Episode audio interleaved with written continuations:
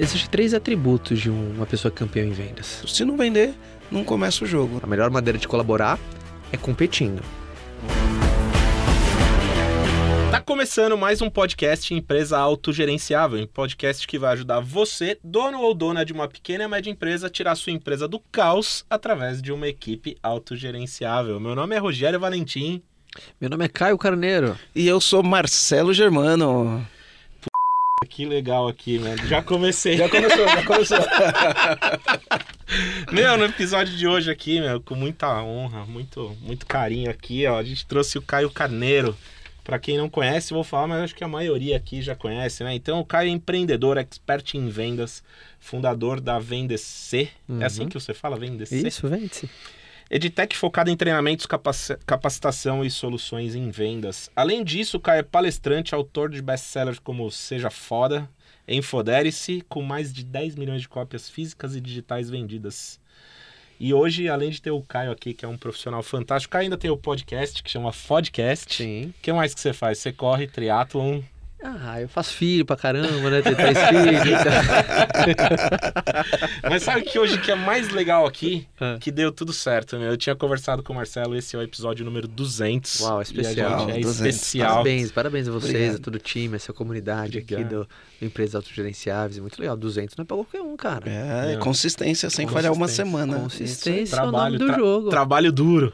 E, e foi legal porque eu combinei com o Marcelo, ele deu um nome, eu dei outro. Aí na hora que eu falei, ele também gostou. Aí, Vamos trazer. E aí, assim, é- era você, a gente tinha escolhido você. E na hora que a gente ligou, que você falou que vinha, foi muito gostoso. Imagina, muito imagina. legal. Dois Que queridos. bom que você veio. Prazer estar Que com bom vocês, você com a turma de aqui. vocês. Vambora. Certo? E aí, meu fã, por que, que a gente trouxe o Caio aqui, cara? Fala aí. Olha, eu, eu tô no First Class, que é um grupo Sim. em que eu saio. O, o Caio é sócio do, do Flávio, do Joel J. Então a gente já vem fazendo um trabalho junto, participando desse grupo. E, e aí o, o Caio, eu, eu gosto de pequenas frases que às vezes para mim me impacta muito, Uhum. né? Então o, o Caio tem algumas coisas que eu gosto e eh, eu me identifico com isso. Então, a primeira coisa que o Caio fala assim, vamos botar para rachar, Pra né? rachar, Então aqui a gente vai botar para rachar. Uau. né? Ele fala: vendedor tem que ter fome, vendedor tem que ter fome e precisa ter método. E aí, quando eu vejo o Caio falando sobre vendas, né, vai aterrizando algumas coisas na minha cabeça que eu falo: uau, é isso. Eu falei: seria muito legal trazer o Caio, não só pela questão da venda, mas pela questão da mentalidade que ele tem, Uhum. mentalidade que fez com que ele, mesmo enfrentando todos os desafios que todos nós, donos de pequenas e médias empresas, enfrenta, superasse esses desafios, se destacasse no mercado, né? E em, em- em áreas diferentes ele se destacou. Eu acredito que muito por conta da mentalidade. Eu quero entender um pouco disso e muito por conta de técnicas, né? Então ele domina todo todo esse Obrigado, ramo. irmão. Tá sempre aprendendo. Ele tá falando aqui. Ele vai sair daqui da gravação, vai vai para Boston, nos Estados Unidos, participar de um encontro sobre vendas.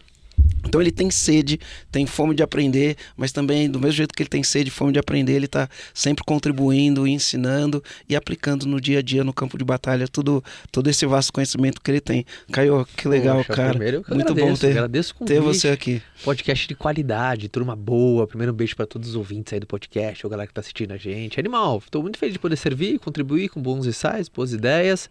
Podcast eu gosto muito dessa, dessa mídia aqui, né? Porque a gente se diverte enquanto gera valor, é muito gostoso. Parece que a gente tá tomando um café junto com uma turma acompanhando, É isso né? Então é muito gostoso, então vambora. Eu entendo o Servir, podcast. é, A gente serve, a gente aprende, a gente às vezes, é, fazendo podcast, a gente ganha uma consultoria, uma mentoria, a gente faz também. É legal. né? É muito legal, é muito legal. É muito bacana. Deixa eu aproveitar e, e dar um recado aqui. Então, para você que já acompanha a gente, que está ouvindo a gente pela primeira vez, eu queria que você deixasse os seus comentários aqui no YouTube e a sua pergunta sobre negócios, gestão, processos, vendas, que a gente vai responder para vocês e aqueles que, que tiverem mais destaque, a gente vai responder primeiro. A gente vai responder a todos, mas aqueles que tiverem mais destaque, a gente vai responder primeiro e vai fazer um esforço para trazer as perguntas em destaque aqui, para trazer resposta no podcast, trazer convidados no podcast que possam ajudar a gente a responder sobre esses temas. Ô, ô, Rô, deixa eu só falar aqui. Então, ó, Comandante, aqui a gente sabe que a gente está numa comunidade de empresários, mas que é tudo família, né?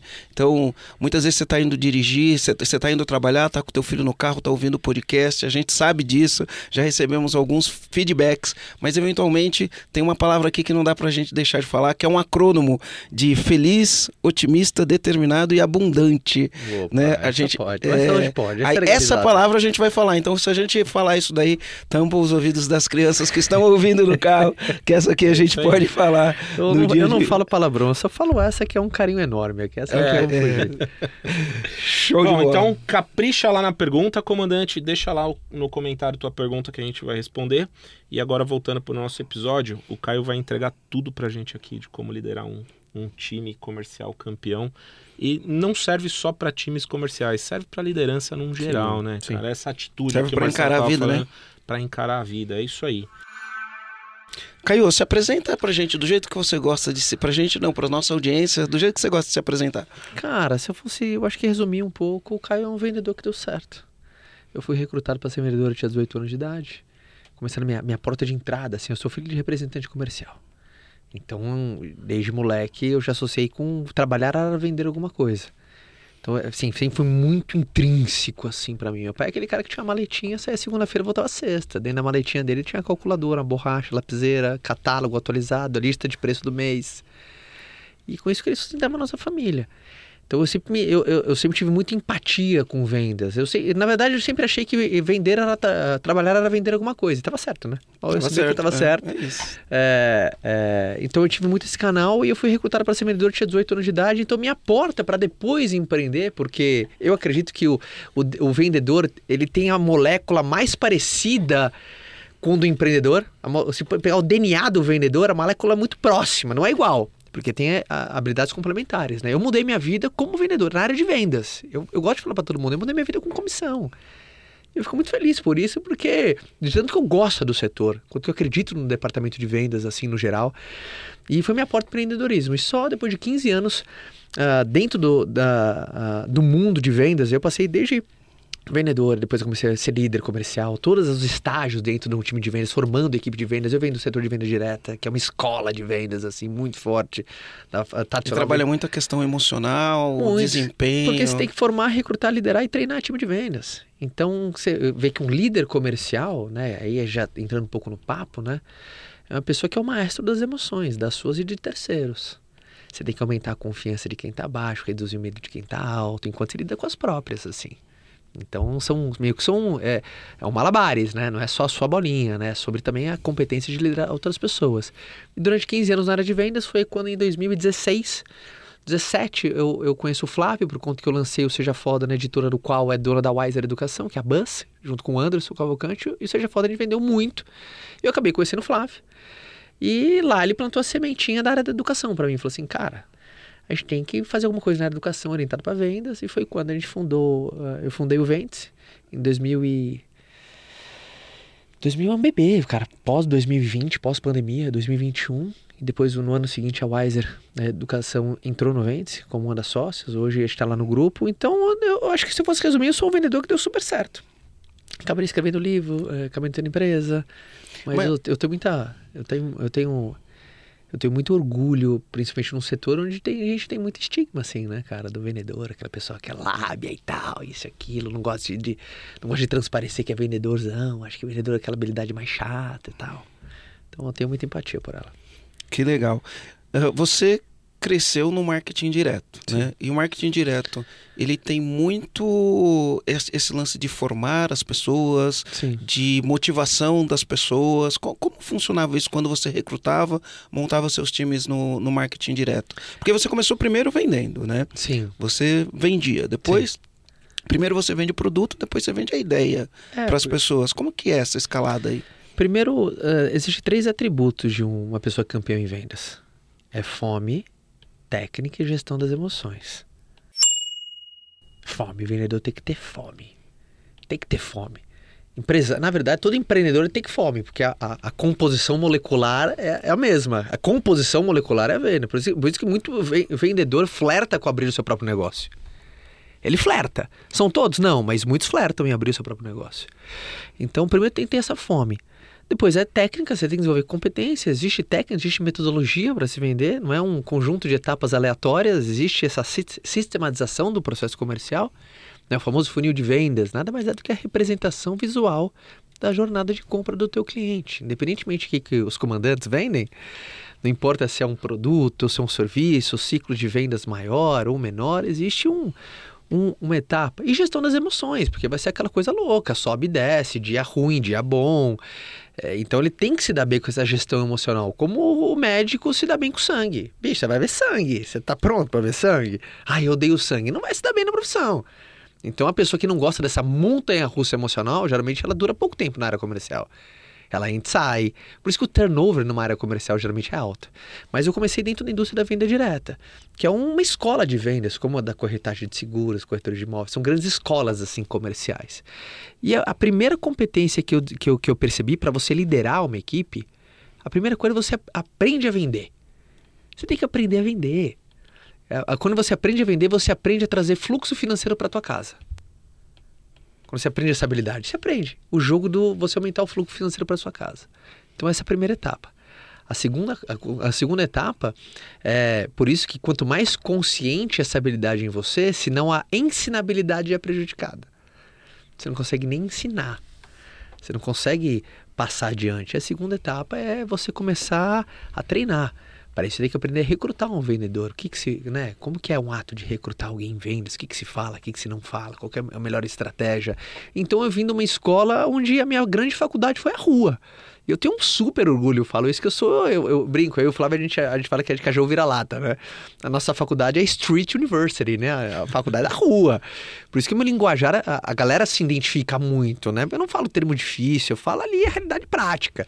Muito difícil, alguém que tá na linha de frente comercial, seja a figura de alguém de vendas ou, ou do próprio uh, gestor, do dono, porque o dono faz a função do diretor comercial, do vendedor, do gerente de tudo ali no começo do negócio, né?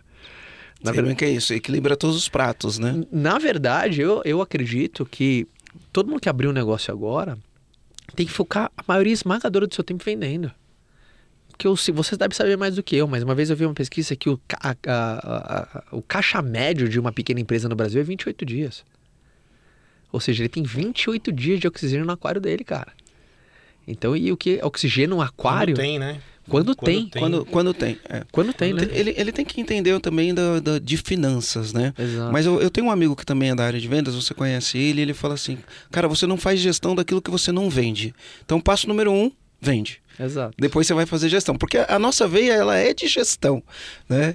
E mas é isso, né? Mas isso Pô, tem feito cada vez é, mais sentido, né? Se você não vende, você vai fazer gestão do quê, né? Se você não vende, vai fazer gestão de crise, é. porque ou, ou, você vende, é lógico que eu, eu tenho alguns, alguns pontos de observação que tem pessoas que falam assim, tá com problema, vende que passa. Sim, é verdade. Mas quando eu vou olhar pelo olhar da gestão, cuidado com isso. Por que cuidado com isso? Porque já um ponto de vista um pouquinho mais técnico, né? Se o ciclo financeiro da empresa é muito longo, ou seja, ela gasta muito dinheiro na frente e demora para receber esse dinheiro e demora para gerar o estoque, quanto mais ela vende, menos fluxo de caixa essa empresa vai ter. Sim. Aí quebra porque não tem fluxo de caixa. Então é, meu, tá com problema? Vende, vende que passa, mas cuida do teu ciclo financeiro, cuida do teu fluxo de caixa, porque você vai ter muito dinheiro na rua para receber e os boletos não ficam esperando, né? Tem que pagar boleto. Mas é isso, se não vender, não começa o jogo, não tem a brincadeira. Eu também acho. Caio, deixa eu aproveitar e perguntar uma coisa, né? Você tá falando de, de, de, de, tratar as emoções, putz, é, é, nítido. Eu vejo, quando você fala, eu vejo essa montanha russa, pô, porque é, é foda.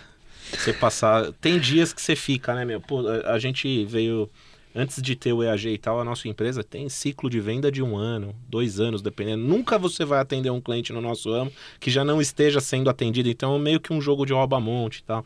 Então, gerir a emoção é um, é um troço muito complicado. Eu, eu entendo, é complexo. Você tem que tratar isso o tempo todo. Mas esses dias eu tenho lidado com algumas situações de cara que tá indo bem. Olha que interessante isso, né? O cara tá indo bem e tá com a confiança baixa.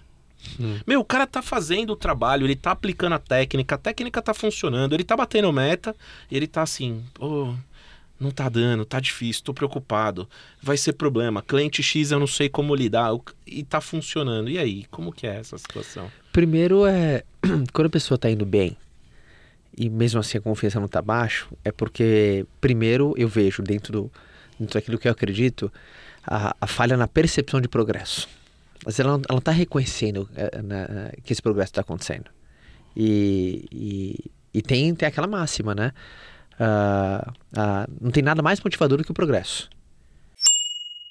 Agora, você. Uh, e, e, é uma coisa, por exemplo, nos últimos anos eu vim melhorando muito. Eu sempre tive uma dificuldade enorme para celebrar.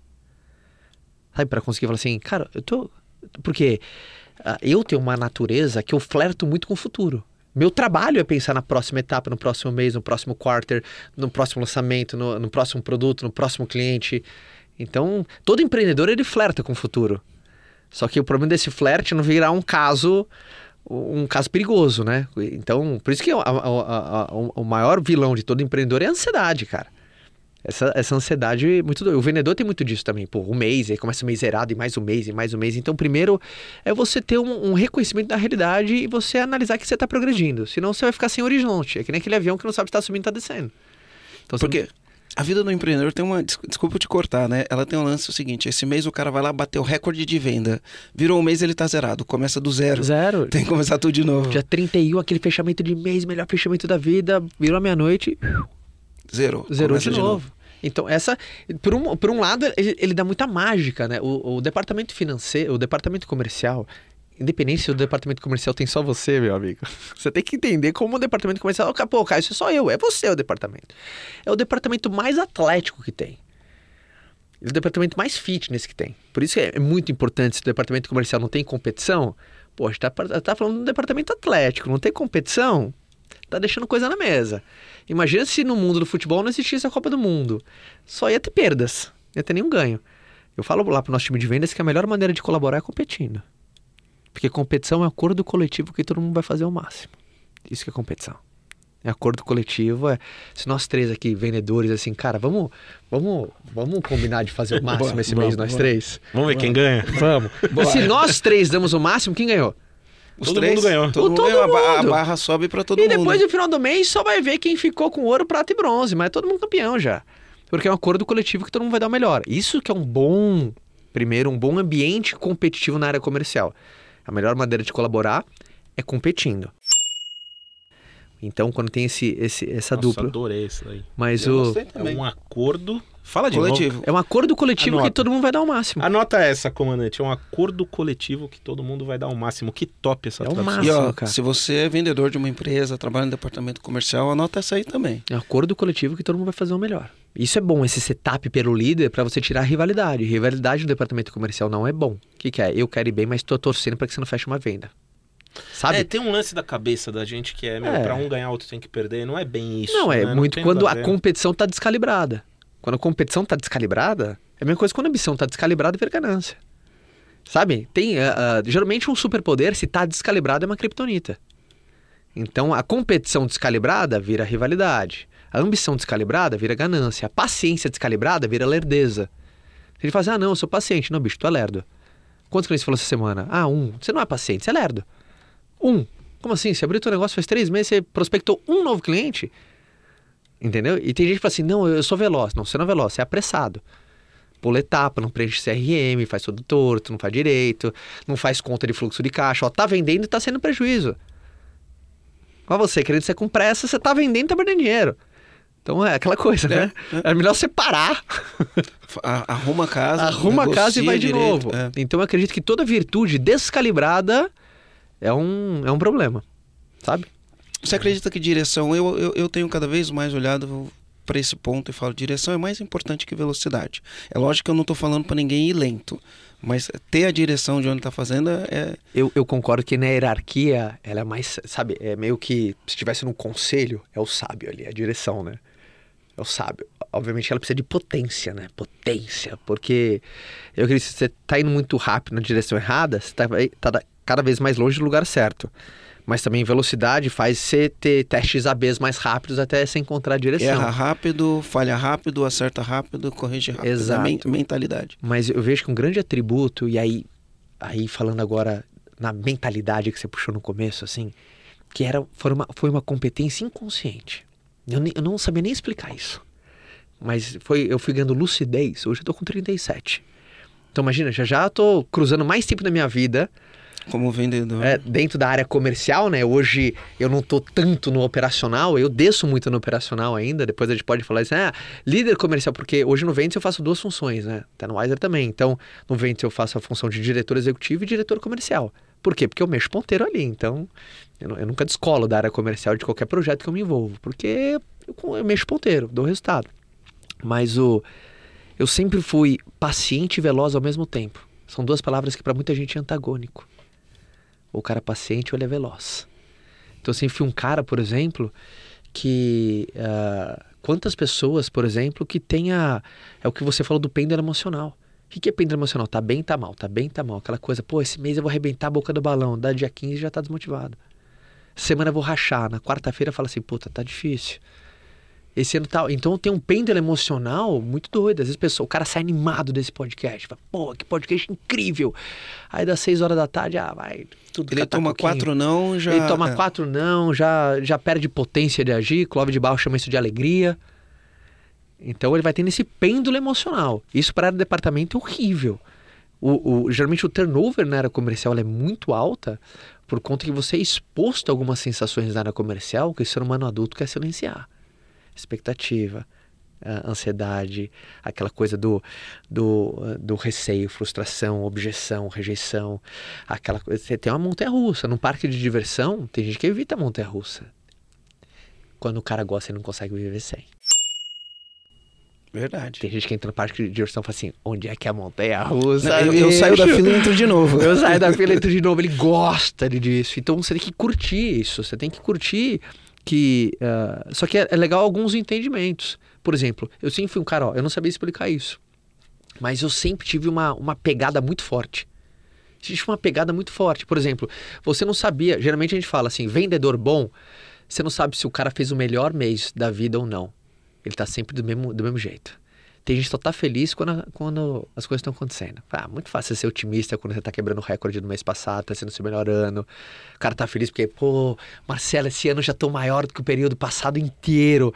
É fácil estar confiante assim, né? Em cima de um monte de indicador desse. Quero ver quando. a- E começar- quando vai embaixo? começar quando, ah, né, quando a parada não estiver legal. Então, eu sempre, eu sempre associei, por exemplo, não, que é uma coisa muito comum para o vendedor, como um cheque predatado para o futuro. Sabe? Quando, Boa. quando, eu, quando eu recebi um não, mostrava o meu produto, o meu serviço, a pessoa fala, cara, não, não tenho interesse. Eu falo assim, ótimo, mais um. Próximo.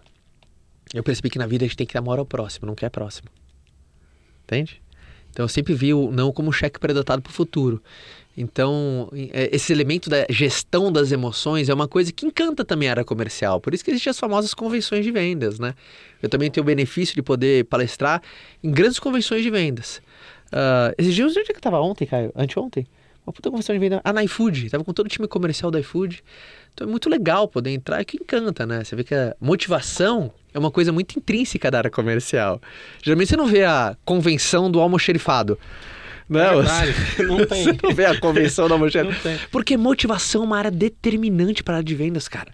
Porque área de vendas é, é como se fosse linha de frente. É, lembra, o departamento mais atlético. Cada departamento dentro de uma equipe, ele tem uma peculiaridade. O departamento, geralmente, de marketing é o mais criativo. O departamento de operacional, geralmente, é o mais inteligente, sabe? É o mais sistemático. O departamento comercial é o mais atlético. E o vendedor nada mais é do que um atleta de um produto ou serviço. Por isso que é muito comum atletas irem em convenções de vendas, contratados. Por quê? Aquela coisa do repetição, fazer todo dia, sabe? A, a- excelência, um pouquinho melhor. Porque no final das contas, quando você está numa área comercial, não importa se você está na figura do dono ou de alguém que trabalha na área comercial, você tem que se motivar todo dia para fazer a mesma coisa. E no final dos dias você tem que estar motivado para quê? Fazer a mesma coisa, pegar sua pastinha e ir lá fazer uma visita, independentemente de como que seja isso dentro do seu, Do seu negócio, do como seu que seria negócio, presente. como que seria presente, mas todo dia você tem que estar lá e se motivar para quê? Fazer a mesma coisa. E esse vem um do, do tesão. O Mas Me- é legal pra caralho. Pra caramba. Quando o Messi tem que pensar, o Messi fez uma puta transição agora pros Estados Unidos, o Messi. E sabe qual que vai ser o primeiro treino dele no Miami? Toque, falta, toca ali, toca aqui, aquele tirinho. Vai ser aquilo que ele fez a vida toda. É. Vai ser aquilo que ele fez a vida toda. Então, para algumas pessoas que é uma maravilha, para outras pessoas eles não conseguem, tudo tem que ser coisa nova, então você tem que se motivar a fazer as mesmas coisas todo dia. Eu acho isso encantador. Eu acho isso encantador, sabe? Então, eu vejo, eu vejo essa, essa mágica, mas motivação é uma parada muito importante, assim, para a área comercial. Não é balela, não, sabe? A área comercial é a área, mais barulhenta. Se você tem um time de vendas, não importa se é um, dois, três. Se sua área comercial é muito quietinha, tem alguma coisa errado errado, cara. Ali na empresa a gente comemora todas as vendas. Isso é Sem muito... exceção. A gente tem sino, porque a gente, o time está todo presencial. Bate o sino. Né? Fez uma venda, bate sino. Todas as vendas a gente bate sino. E sabe que o que o sino é importante? Sabe por que ele é importante? Porque ele, ele fortalece os fortes e encoraja os fracos. Toda vez que um sino toca, o primeiro fala assim: Yes, ele sente o progresso na veia, ritual de percepção de avanço. O que, que é o sino? É um ritual de percepção de avanço. Imagina se na, na, na Copa do Mundo não tivesse a entrega da taça. Na hora que termina o jogo, ou você ganhou, beleza, pode ir para casa. Você não é. ia ter o ritual de percepção de avanço. Você falando agora fez sentido. Cara, se tira só a entrega. Não, mas já não muda nada no placar a entrega da taça, mas aquilo tem uma força no jogador dele, tá motivado pro dia seguinte tão grande, cara. E querer buscar a próxima taça. E querer buscar a próxima taça e melhorar ainda mais e quebrar o recorde, isso, aquilo. Isso é fundamental, porque é um ritual de percepção de progresso. Não é ego, não é. Não, é muito importante. E encoraja também aquele cara que não conseguiu fazer nenhuma. Porque sabe um perigo? É quando ninguém tá vendendo. Aí o recado que você mostra para todo mundo é que tá muito difícil. Ou não é. dá. Ou nosso produto não vende. Nosso serviço tá caro. Por isso que ninguém compra. Agora, se, por exemplo, você tem um cara batendo o sino todo dia, caiu por terra a reclamação de todo mundo que não tá levantando o sino. Porque tem alguém que tá lá fazendo resultado. Então não dá para falar que o cliente não tem dinheiro, não dá pra falar que o mercado tá ruim. É que a economia, ah. que o pé das pessoas, que o dólar tá alto. Agora, se ninguém está uh, ninguém tá vendendo nada, naturalmente as pessoas viram um canhão para fora de si. Porque se nós três, uh, nós, uh, nós três estamos numa cozinha e o teu bolo sai maravilhoso, eu já sei que não é culpa do fogão, é do cozinheiro aqui. Então, em vendas, isso é muito importante. Então, o sino resgata o poder da autorresponsabilidade. Não, e você vê o outro falando, nossa, um dia eu vou tocar esse sino também, porque tem o cara que não tá na função ainda de vendas, ele tá sendo treinado, então, nossa, o sonho do cara é tocar o sino. O, o Caio, deixa eu contar uma história aqui para você. Uh, a gente, quando eu comecei lá atrás, que a empresa começou a crescer, uh, no meu processo de integração, meu processo de integração dos funcionários, eu entrava na sala e colocava o filme A Procura da Felicidade e assistia junto. Isso é muito né? E ó, isso era época de DVD ou CD, ou, ou era, era DVD. DVD. Tô velho, né? Tô é, velho. É, bem velho mesmo. Eu colocava e, e pedia para as pessoas assistirem. Assistia junto, não pedia pra, Eu assisti esse filme muitas vezes. Sim. Assistia junto, porque eu acho que ali tinha muita lição de vida. E tem uma cena no, no filme que o Will Smith, ele para não perder tempo, ele nem colocava o telefone no gancho né? Ele tinha que fazer ligação e é, meu, é igual você falou, o não é um cheque predatado pro futuro, ele ouvia muito não, então ele fazia assim, né? Ele não, não ele tomava pouca água para não ter que ficar levantando para ir no banheiro. É extremo do radical, né? E aí ele ficava com o dedo ali, porque quando ele tomava um não, ele apertava o dedo e não, ele não perdia o tempo de tirar a mão, colocar no no gancho, naquela época o telefone se colocava no gancho, né? E voltar com, com a mão pro, pro ouvido e, e, fazia isso. E ele era o cara que mais ligava, que mais ligava, e no final do estágio dele, enfim, ele foi o cara que mais vendeu, eu acho que não é por acaso, Sim. né? Mas é, é, é, essa insistência do, do vendedor na, na, na venda, né? Como que você olha para isso? É isso mesmo? É, você é o cara que mais liga, é o cara que tem mais velocidade, não perde tempo com besteira, essa determinação, até no, no, no, no livro, né? O, o, o foda é um acrônimo, né? Sim. Feliz, otimista, otimista determinado, determinado e abundante. E abundante. Isso aí. Como que é isso, esse determinado e esse otimismo aí? Primeiro, eu tenho uma empatia muito grande por essa frase, porque ela transparece o seguinte: uh, treinar não vende, vender treina. Treinar Boa. não vende, vender treina. Ou seja, nível de atividade uma pessoa que eu gosto que tem muita gente que chuta isso. Não, não é só fazer muito. Cara, calma lá. Calma lá. Treinar não vende. Vender treina. A partir do momento porque atividade refina o teu próprio, refina o teu método, por mais que ele não é muito ajustado ainda. Mas não existe nada melhor porque o, o, o, o corpo é uma máquina de repetir. O corpo é uma máquina de repetição. E dentro do departamento comercial, a repetição ela vai afinar muito o teu processo. Então vai afinar muito o teu processo. Principalmente quem as pessoas que não têm aquele processo ajustado, você ter um nível de atividade alto é muito bom. É muito bom. Por exemplo, a pior coisa no departamento comercial é você começou agora, uh, uh, você começou agora a vender esse copo de água. A pior coisa que você pode ter é ter um nível de atividade baixo. Por quê? Você está começando, significa que você não é tão competente. Você está no início. E você ainda faz pouco, combinação perigosíssima. Não vai treinar. Ou seja, né, você começou agora e ainda faz pouco. A tua capacidade de, de refinamento vai ser muito lento. Então eu, eu, eu, eu, gosto dessa, dessa analogia do aquele cara que mais ligava. A gente fala isso muito, é compensa em números o que lhe falta em resultado. Compensa em números é outra, o que lhe falta em resultado. Fala, pô, cara, meu dia não tá legal. Cara. Liga mais vezes. Liga mais vezes. Ah, ainda não tô bom, não tô conseguindo. Puta, meu, meu nível de conversão tá baixo. Faz mais. Treina. Só que. É igual dirigir, né? Quanto é igual mais dirigir. vezes você é dirige. É só muito importante você não ligar o, o, o piloto automático para repetir os mesmos erros. Aí você tá jogando dinheiro fora, performance fora, tá jogando um monte de coisa fora. Aí não, aí é um erro burro. Agora, a partir do momento que você está refinando o teu processo a cada execução que você faz, você está num ciclo de melhoria absurdo. Na, na minha jornada foi muito isso. Foi muito isso. Eu sempre tive um nível de atividade muito alto. Então, o próprio método foi um grande treinador. Então, o meu próprio nível de atividade foi o meu melhor mentor. Sabe quem foi o meu, o meu melhor gerente de vendas que eu já tive na minha vida? Melhor. Sabe qual? Não. Minha agenda. Tua agenda. Puta, minha agenda, que chefe, ela é sempre cheia, cara. Minha agenda é sempre cheia de uma reunião, saía pra outra, outra, outra, outra, outra, outra. Isso é ótimo. Não tem mentor melhor que esse, cara. Imagina cheia. Eu falo para todo mundo da área comercial é. Tem alguém reclamando, quando, por exemplo, quando eu encontro alguém no aeroporto, falo, pô, Caião. Às vezes a figura do dono mesmo, assim, sabe? De um, uma pequena empresa. Pô, as vendas esse mês não tá legal, como é que tá lá? Sabe, no vento, né, junho foi bom? Puta, pra gente aqui não foi legal, o mercado tá meio estranho e tal. Puta, não, não sei o que aconteceu. O nosso lead, nosso né, prospecto, hum, né? Odeio né? essa frase que você vai falar.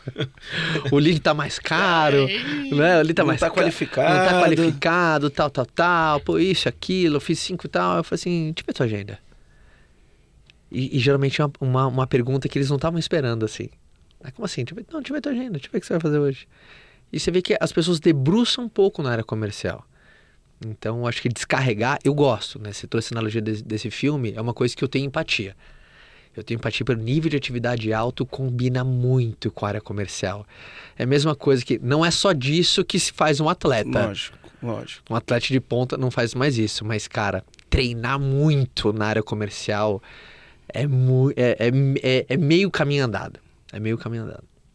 O treino traz repertório, traz conhecimento, traz um, outras coisas que se você não fizer, se você não falar com gente diferente, como que você vai entender situações diferentes?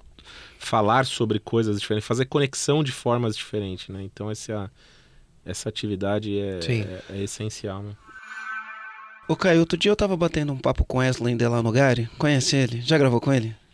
Não, ele não. não. Ele tem um canal que tem super bem, não tá? É reservatório de dopamina, tem mais sim, de 100, sim, 100 sim. mil alunos. Sim, e, que legal. E ele, enfim, vem construindo um trabalho bem consistente há pouco tempo. Um ano e meio que ele começou com esse negócio e ele explodiu, né?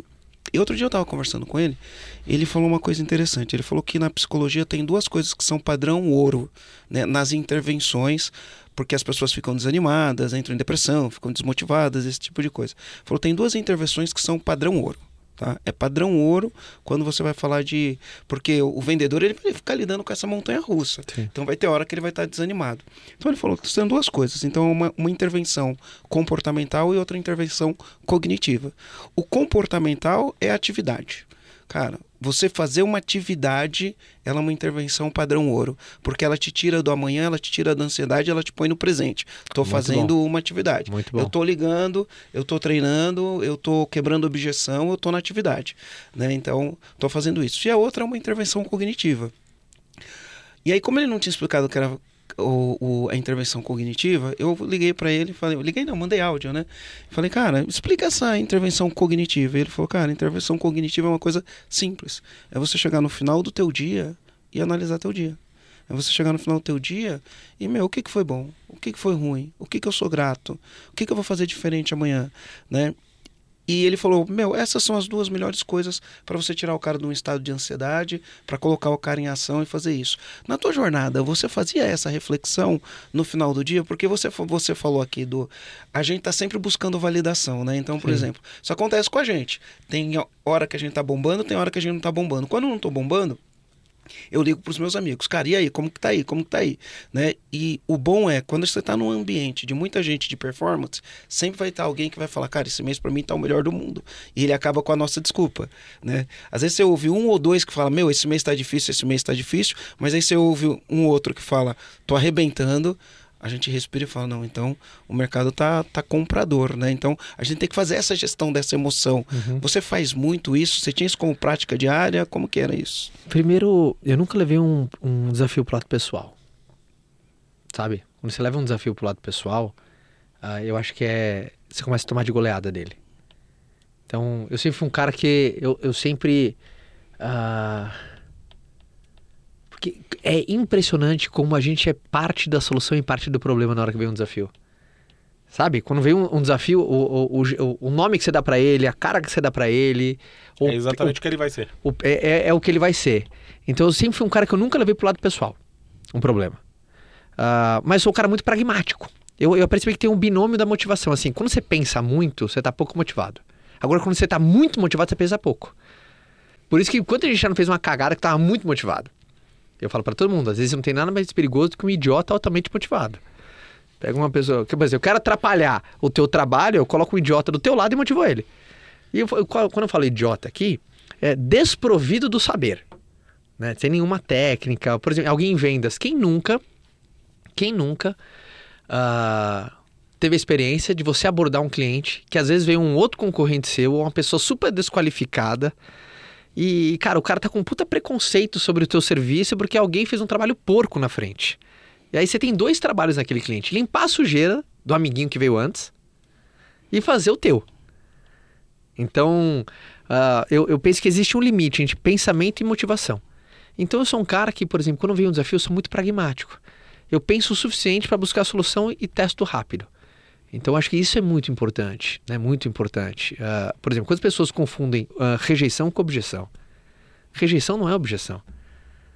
Por exemplo, rejeição, na minha opinião, é um sinal de dúvida, de aversão. É um recado para assim, cara, ainda algo ainda não fez sentido, preciso de ajuda. É um grito de socorro. Quando o cara fala assim, cara, por que, que o seu é 10 e o do amigo é 8? Ele não, ele não tá te rejeitando, ele tá te mostrando que ele tem um sinal de dúvida, de aversão entre escolhas. Então, quantas pessoas que levam isso para o lado pessoal? Quantas pessoas que, por exemplo, não conseguem fazer um fechamento em vendas porque acham que vai ser invasivo? Não conseguem, entre aspas, pedir a venda.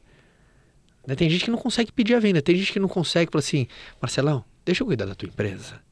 Deixa eu ser o cara que junto com você, tipo, eu vou, a gente vai melhorar o teu departamento comercial. Tem gente que não consegue fazer isso.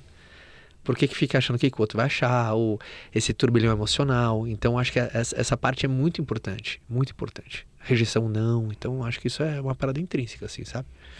Sempre, sempre enxerguei isso dessa forma. Legal. Deixa eu te falar uma coisa. Uma vez você falou um negócio que me chamou muita atenção. O quê? Né? Então você falou assim, cara, eu entro numa empresa enfim, você já entrou em várias empresas, em vários departamentos de vendas, tem uma bagagem gigante com isso. E aí você falou assim: a primeira coisa que eu quero ver é se essa empresa tem método. Exato. Né? E aí você fala: eu quero falar com um campeão, eu quero falar com um vice-campeão, eu quero falar. Conta um pouquinho, né? Quando você entra numa empresa, qual a primeira coisa que você vê? Quais são os ajustes que você faz no, nas equipes comerciais que você entra para mexer e botar para rachar? Primeiro, assim, a vendas é somatória de três coisas: é, estrada, carro, piloto. Estrada é uma analogia ao teu método comercial. O carro é analogia quais são as ferramentas que você usa para navegar nesse método. E o camarada, o piloto, é a figura do vendedor. Então, um vendedor dentro de um carro, um vendedor utilizando ferramentas, anda por uma estrada.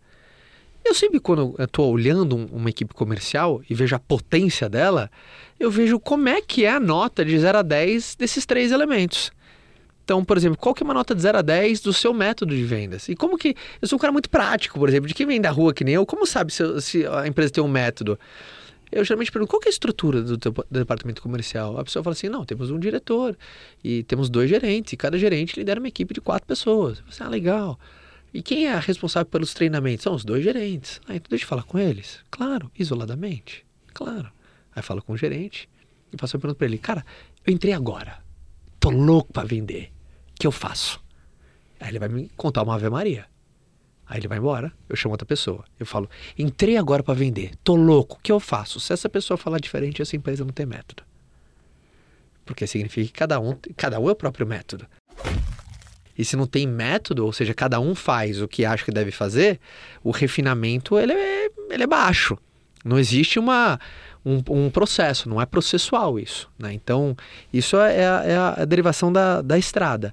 Uh, ferramentas são as ferramentas que, que, que o time comercial utiliza. Tem, ferra tem, tem muita equipe de vendas que está indo na, cara, na vassourinha, não tem nada. O cara vai male male com agenda ali e, e, não tem integração, não tem ferramenta nenhuma de controle, tem CRM, não tem CRM não nenhum. Os dados, não, preenche não segue o processo. Não segue o processo, está indo para o cliente, mas não sabe nada não sabe nem quanto a empresa do cara fatura, o cara tá indo no escuro. Então. Vai descobrir tudo lá na hora. Vai descobrir tudo lá na hora. E aí não sabe o que fazer com a informação. Não sabe o que fazer com a informação. Então tá, joga no escuro, ele joga sem. Tá jogando descalço. É isso, ele joga descalço. Então, obviamente, quando você tem uma empresa que tem uh, um desgaste na, na, na estrada, que é o método, e um desgaste na ferramenta, para quem quer sobrecarga? É pro camarada, pro piloto. O piloto está tendo que ir numa estrada esburacada com um carro que só tem a quinta marcha, ele tem que estar tá tendo que ganhar a prova. Então eu falo, equipes assim, aí é só só sobrevive os talentosos. Tipo Ayrton Senna, ah, pode estar tá chovendo, pode estar tá, até a sexta marcha, eu vou ganhar. Mas quantos Ayrton Senna tem? É fácil de reter? É fácil de achar? É fácil de contratar? É né? fácil de contratar? Não é. Então, a coisa mais comum de uma equipe comercial, uma pessoa comum tem um resultado em comum. É mais legal, cara. Você vê uma pessoa comum batendo recorde de vendas. Porque quando quem está batendo recorde é o Cristiano Ronaldo, obviamente tem mérito aquela pessoa, muito legal. Né? Quando, Mas você já espera isso dele, né? Não, porque quando você encontra um, um, a, a, fome com preparo e com talento, é a pessoa que vai ser referência. Referência é isso. É a fome, mais preparo, mais comportamento, mais talento. Ícone. Mas quando você tem uma pessoa que tem fome, tem preparo e tem as mesmas condições, aí que o departamento comercial começa a ficar forte. Aí o departamento comercial começa a ficar forte. E aí, ó, por exemplo, eu olho para isso, né? Então, é, o cara vai ter que ter uma metodologia. Mas você falou da fome, né? Você falou, vendedor tem que ter fome. Você fala isso o tempo inteiro, o vendedor uhum. tem que ter fome. Como você identifica se um vendedor tem fome ou não? Num processo de recrutamento. É, eu, eu, eu falo essa frase quase todos os dias, né, Caio? Eu acredito do fundo do coração que ninguém segura quem quer mudar de vida, cara. Ele só precisa de um instrumento, ele só precisa de um veículo. E, e quando ele encontra esse veículo, ele fala assim: é aqui que eu vou sair do meu ponto A e eu vou pro meu ponto B. Então a primeira coisa, antes de você atrair alguém que está com fome, você tem que ver se o seu ambiente ele é uma, um banquete. Então, como assim saber se o ambiente é um banquete? Por exemplo, a pergunta que eu faço para todo gestor para todo dono de pequena empresa é: você trabalharia como vendedor da própria empresa? Ou seria o pior emprego do mundo? Tem gente que o departamento comercial é o pior emprego do mundo. Para tá, Puta, trabalhar como vendedor na empresa do Zé é o pior emprego do mundo. Você não vai ter um, um lugar para ambiciosos. Você, na verdade, não é nem convidativo para ambiciosos. Na verdade, o pessoal chega no teu campo, vê que é uma várzea, a bola tá furada, não tem trave, não tem nada, e fala assim, cara, não quero jogar nesse time. Então é muito importante você, e eu falo para todo mundo, um bom departamento comercial, ele tem que ser uma máquina de realização pessoal, não do dono, de quem trabalha ali. Então, porque as pessoas, só os, os ambiciosos, eles, eles, eles vão perceber que, caramba, com o teu instrumento eu consigo realizar os meus sonhos. Que legal. Que dupla formamos, hein? Você tem o um instrumento, eu tenho a vontade. Ó, formamos uma ótima dupla. Para os ambiciosos isso é fundamental. Senão você só vai ter duas coisas. Senão você vai ter um grupo apático ou você vai ter um turnover muito alto das pessoas boas. Você não consegue segurar talento. O cara começou a se destacar, ele vai embora. Ele começou a crescer, vai embora. Ele começou, opa, vai embora. E às vezes o seu vai embora significa ele abre um negócio concorrente ao teu. Igualzinho. E vai sair, ele já é bom, né? Ele vai, vai abrir um negócio concorrente ao teu, vai ter metodologia. Concorrente ao teu, conhece teus clientes, começa tal, isso tudo, tem acesso a tudo. Então, ah, eu, eu, eu acredito que o departamento comercial ele tem, ele, tem, ele, ele tem que ter essa função, tem que ser um lugar onde as pessoas podem realizar o próprio sonho. Então, ajustar isso, por isso que quantas pessoas, eu acho um desperdício quando a pessoa enxerga o vendedor como custo. Muita gente chega para mim e fala assim: Nossa, cara, eu tô pagando demais de comissão, cara. Nossa, eu tô conseguindo. Olha o que eu pago de comissão aqui. Para mim, eu conto. Sabe qual é a primeira coisa que, que eu vejo quando fecho o mês? Quando eu recebo o relatório de comissão? Quem ganhou menos. Quem ganhou menos. Porque eu quero que ganhou menos ganhe 10 vezes mais. Para mim, vendedor não é custo. Sabe? É oportunidade, né? É. Na sexta-feira foi um grande dia pra gente, né? Foi muito legal. Nossa, nossa sexta-feira foi muito legal.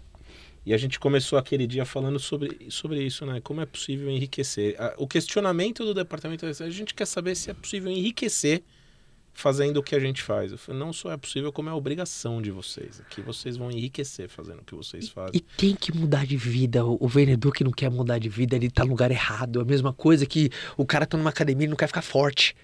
Ele tá no lugar errado. Mas, cara, eu não sei, eu não quero ficar forte, eu não quero ficar musculoso. Não, cara, aqui é o lugar. Obviamente, eu tô dando um exemplo meio besta. Mas, Mas- essas metáforas são boas porque aterriza, né? É, mas, mas aterrize. É um lugar onde isso é vital. Isso é vital. Ah, por exemplo, lá no Ventes, eu, eu, eu, eu, eu, eu, falo pra todo mundo, gente, aqui não é pecado querer cobiçar a cadeira, a cadeira alheia. O departamento comercial tá aberto pra todo mundo. Tá todo mundo. Todo mundo quiser vir, porque lá o pessoal sabe que o departamento comercial, puta, lá seguem comissões, geralmente tem sempre potencial de ganhar mais, porque é o variável. Ah, ah, mas é, eu- eu gosto de verbalizar assim, isso é importante vir. Quantas pessoas que silenciam a fome do próprio departamento comercial? Silencia a fome. Ele propriamente ele silencia a fome, ele não faz competição. Ah, não gosta de fazer competição, que as outras pessoas do, do time ficam enchendo o saco aqui, sabe? Não gosta de fazer campanha, só fica com ciúme. Sabe, a, galera fica com ciúme aqui do departamento de vendas. Ele acaba, ele, ele acaba transformando todo mundo em vegano. Sabe? Vai silenciando a fome ah, do, do vendedor. Então, eu acho isso uma, uma responsabilidade do gestor ali de conduzir isso. É importante demais. É importante, para mim, e ultra decisivo essa capacidade de aguçar a fome. Cara, tem que ser um banquete. Só que para isso você tem que fazer valer também, né? Tem que fazer valer. Então, por exemplo, vamos supor que a empresa. Então, eu quero ficar aqui na fome e no banquete, né? É, O que, que um banquete tem que ter? O que, que um banquete tem que ter? Produto, é processo. Por né? exemplo, é, é muito importante que o departamento, o departamento de vendas tenha um plano de carreira claro. É muito importante ter um plano de carreira claro. Simples etapa, sabe? É que nem é como se fosse um videogame. Tem que ter a fase 1, fase 2, fase 3, fase 4. E aqui está o objetivo do jogo: matar o chefão. Ali no jogo, né? Que é você chegar numa área de prestígio, uma área de reconhecimento, uma área de capacidade financeira elevado. E para isso tem uma regra clara de jogo, um plano claro, visível, alcançável, atingível e mensurável. Isso é muito importante. Isso não precisa ser complexo, não. Você que, por exemplo, puto, meu não tem. Crie três níveis. Você já tem um bom plano de, de, de carreira. Três níveis, você já tem um ótimo plano de carreira. O tradicional vendedor, supervisor, gerente. Isso aqui vai ver que andar para trás. Sabe? Você tem aquela coisa onde o, o, o cara vê, ele vê o próximo passo. Ele, só que ah, tem muitos departamentos comerciais que é muito não é certo. Tem departamentos comerciais que os vendedores nem sabem mais ou menos quanto vão ganhar de comissão quando fazem uma venda. Ele não sabe. Bom, geralmente você ganha geralmente 0,5% do, do valor bruto descontado em impostos ali na última linha. Ele fala assim, cara, se eu vender esse copo, eu ganho quanto? Não chega nem nesse ponto de clareza. Então, um banquete primeiro. Você tem um plano claro. Você tem a metodologia ali na mão. Você tem o como, onde a pessoa só precisa aplicar a força. Aí isso é um banquete. Aí se você vai querer comer caviar, lagosta ou ficar no canto comendo pão duro com água, a opção é tua. A opção é tua. Mas para mim o banquete é somatório, é um plano de carreira claro, um processo validado e ferramentas para te auxiliar no meio do caminho. É aquela coisa, meu amigo, te dei a chuteira, te dei o campo e já te dei exatamente como que você vai fazer para chegar lá. Só Marca bota a o gol. chuteira, vai, marca o gol. Que o gol é bota a chuteira e vai para cima. Então isso é muito motivador. Isso é muito motivador. Isso é muito motivador. Num processo seletivo, banquete pronto, candidato chega.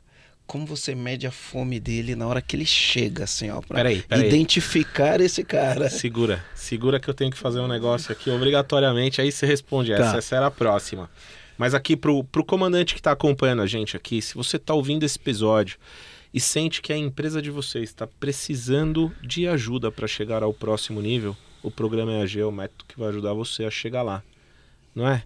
Já são mais de 6, 6 mil empresários, mais de 200 segmentos diferentes que a gente já atendeu, que confiaram no EAG e viram as suas empresas transformadas, crescendo. Certo? Espetáculo. né? Espetáculo, como o Caio disse aqui, né? Banquete. É, a, gente, a, gente tem, a gente tem que pedir a venda, né? É isso. A gente tem que pedir a venda. Você que acompanha a gente, que curte os nossos conteúdos, que já mudou tua empresa, todos os dias as pessoas me param na rua e falam: minha empresa é uma antes, outra depois de, de ouvir teu podcast. Então, deixa eu pedir a venda aqui.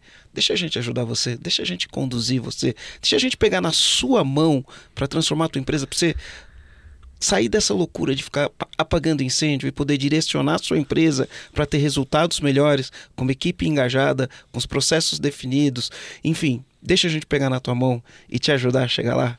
É isso aí, é muito fácil, muito fácil. Ah. Só vir aqui, depois que você terminar de ouvir o episódio, anotar todas as dicas que o Caio tá dando aqui, tem um link da inscrição para o programa EAG. Aqui na descrição do vídeo tem um link. Só você clicar no link, põe lá os teus dados, alguém do time vai entrar em contato para apresentar para você com mais detalhes o que é o programa EAG e como a gente vai poder ajudar você a chegar lá. Só mais uma coisa, Rô, presta atenção que o número que vai te ligar é 048, vai Boa. partir de Florianópolis, 48. Então, recebeu uma ligação 48, já sabe o que é a gente, meu, vamos marcar uma sessão estratégica aí, vamos, vamos ajudar você a chegar lá. Boa. animal. Boa. Vamos lá, então na contratação, cara, como é que você vê? O que que você vê que não dá para desver mais? Você falou uma coisa, o que, que, você tem que mostrar? Porque numa contratação, eu acredito que o ponto central aqui, que mexe ponteira, é você entender que o teu vendedor é o teu primeiro cliente. Teu vendedor é o teu primeiro cliente. Quantas pessoas fazem reunião para um cliente, aquela reunião encantadora, com material bonito, apresentação e vídeo, ou folder, um monte de coisa, porque fala que preciso encantar. Porque na cabeça dele é, é ele que paga a conta. A minha visão é ver uma coisa antes, cara. É quem tá na linha de frente que É o a conta. vendedor, É. cara. Então o vendedor é teu primeiro cliente. O vendedor é como se fosse a mãe. Você não tem mãe, não tem filho. Ele que, ele que é o, né, o provedor do cliente. Sem departamento comercial não tem cliente nenhum. Então, partindo do que o teu vendedor é o teu primeiro cliente, o teu processo de encantamento, de vender a vaga, de vender a, a visão da empresa, vender pra ele, ele assim, tem que estar louco. Porque geralmente numa contratação, meio que de praxe, a cultura do mercado é, por exemplo, estou fazendo uma entrevista com você. O clima de uma entrevista é você me provando por que, que você deve vir trabalhar aqui. Não é assim esse que é um clima de uma É, entrevista? Eu tô é aqui, isso. eu como gestor da vaga, eu tenho a vaga, você tá aqui, eu vou fazer um monte de perguntas e você tem que me convencer por que você tem que estar aqui. Na área comercial não é assim que funciona, não. Na área comercial, é eu vou vender por que, que você tem que estar aqui. Até bati aqui, ó. Isso, isso é contraintuitivo, né? Que Contraintuitivo. ecoou. Eu vou vender por que você tem que estar aqui. E é aquela coisa eu falo pra todo mundo, todo mundo faz a entrevista lá na empresa, da área comercial, a gente fala que a gente tem duas missões.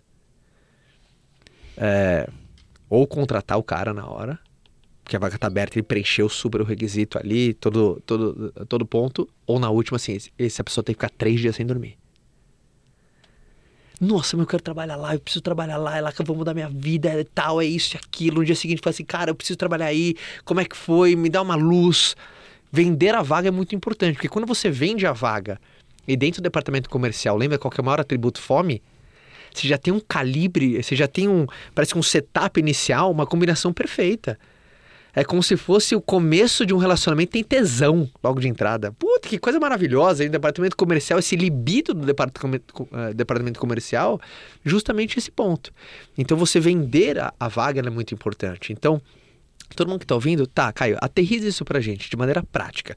O que, que é isso? O que, que você fala no departamento no- na hora de uma contratação? O que, o que, que você fala? Como que você fala? O que, que você vende num- numa contratação? Por exemplo, o teu plano de carreira tem que ser mostrado no ato de uma contratação. Porque naturalmente você vai, você vai se insinuar para os famintos de uma maneira elegante. Você vai se insinuar para as pessoas, falar assim, por exemplo, olha, sabe o que eu falo numa contratação de alguém do, do time comercial do Ventes? A gente fala assim, primeira coisa que a gente vai conversar. E vou falar um pouquinho sobre essa vaga. Essa vaga é para alguém que quer mudar de vida. Eu não sei o que você quer, mas essa vaga é para quem quer muito. Para quem quer muito sair do ponto A e pro ponto B. Para cara que quer mudar de vida, não sei como tá suas condições atuais, mas essa vaga é para quem não tá mais satisfeito ela onde está e fala assim: por que, que eu não tô três, três vezes maior do que eu tô hoje? Por que, que eu não tô ganhando o dobro do que eu ganho hoje? Aí a pessoa fala assim, pô, eu sou esse cara. Opa, olha que ótimo. Já viu na, na, na postura corporal. E outro cara né? fala assim, ah, legal. Bom, não sabia que era isso. E já vai dando sinais, né? Então, você na auto contratação, você verbalizar o que todo ótimo vendedor gostaria de ouvir, é teu dever. Então não pode ser subjetivo. O óbvio precisa ser o óbvio dito. precisa ser dito no, no departamento comercial. Você quer no departamento comercial, por exemplo, alguém sem pegada? Alguém sem apetite? Você dá renda variável e você quer que a pessoa ganhe pouco? Ó, você dá uma renda variável, você quer que ela ganhe muito ou pouco? Muito. Muito. Muito. Muito. Então, são para pessoas que têm essa ambição de crescimento. E, obviamente, e, a- numa a, contratação na área comercial, isso é importante ser dito. Então, essa instrução é importante. Tem gente que você, você nunca vai contratar alguém da área comercial igual você contrata para alguém da área de TI. São outros elementos, são outros atributos. Né? Aqui você tem que contratar pelos atributos da área de vendas. Então, esse setup aumenta, obviamente. Aí Você tem outras técnicas de contratação, mas eu, eu gosto, eu gosto do arrozinho e feijão bem feito. Eu gosto de uma boa apresentação de vendas, eu gosto quando a pessoa fica louca para querer, sabe, começar, que ela vê a oportunidade, fala, cara, eu vou arrebentar aqui. Isso é muito importante, isso é muito importante. Você usa prova no processo de Não. contratação? Não.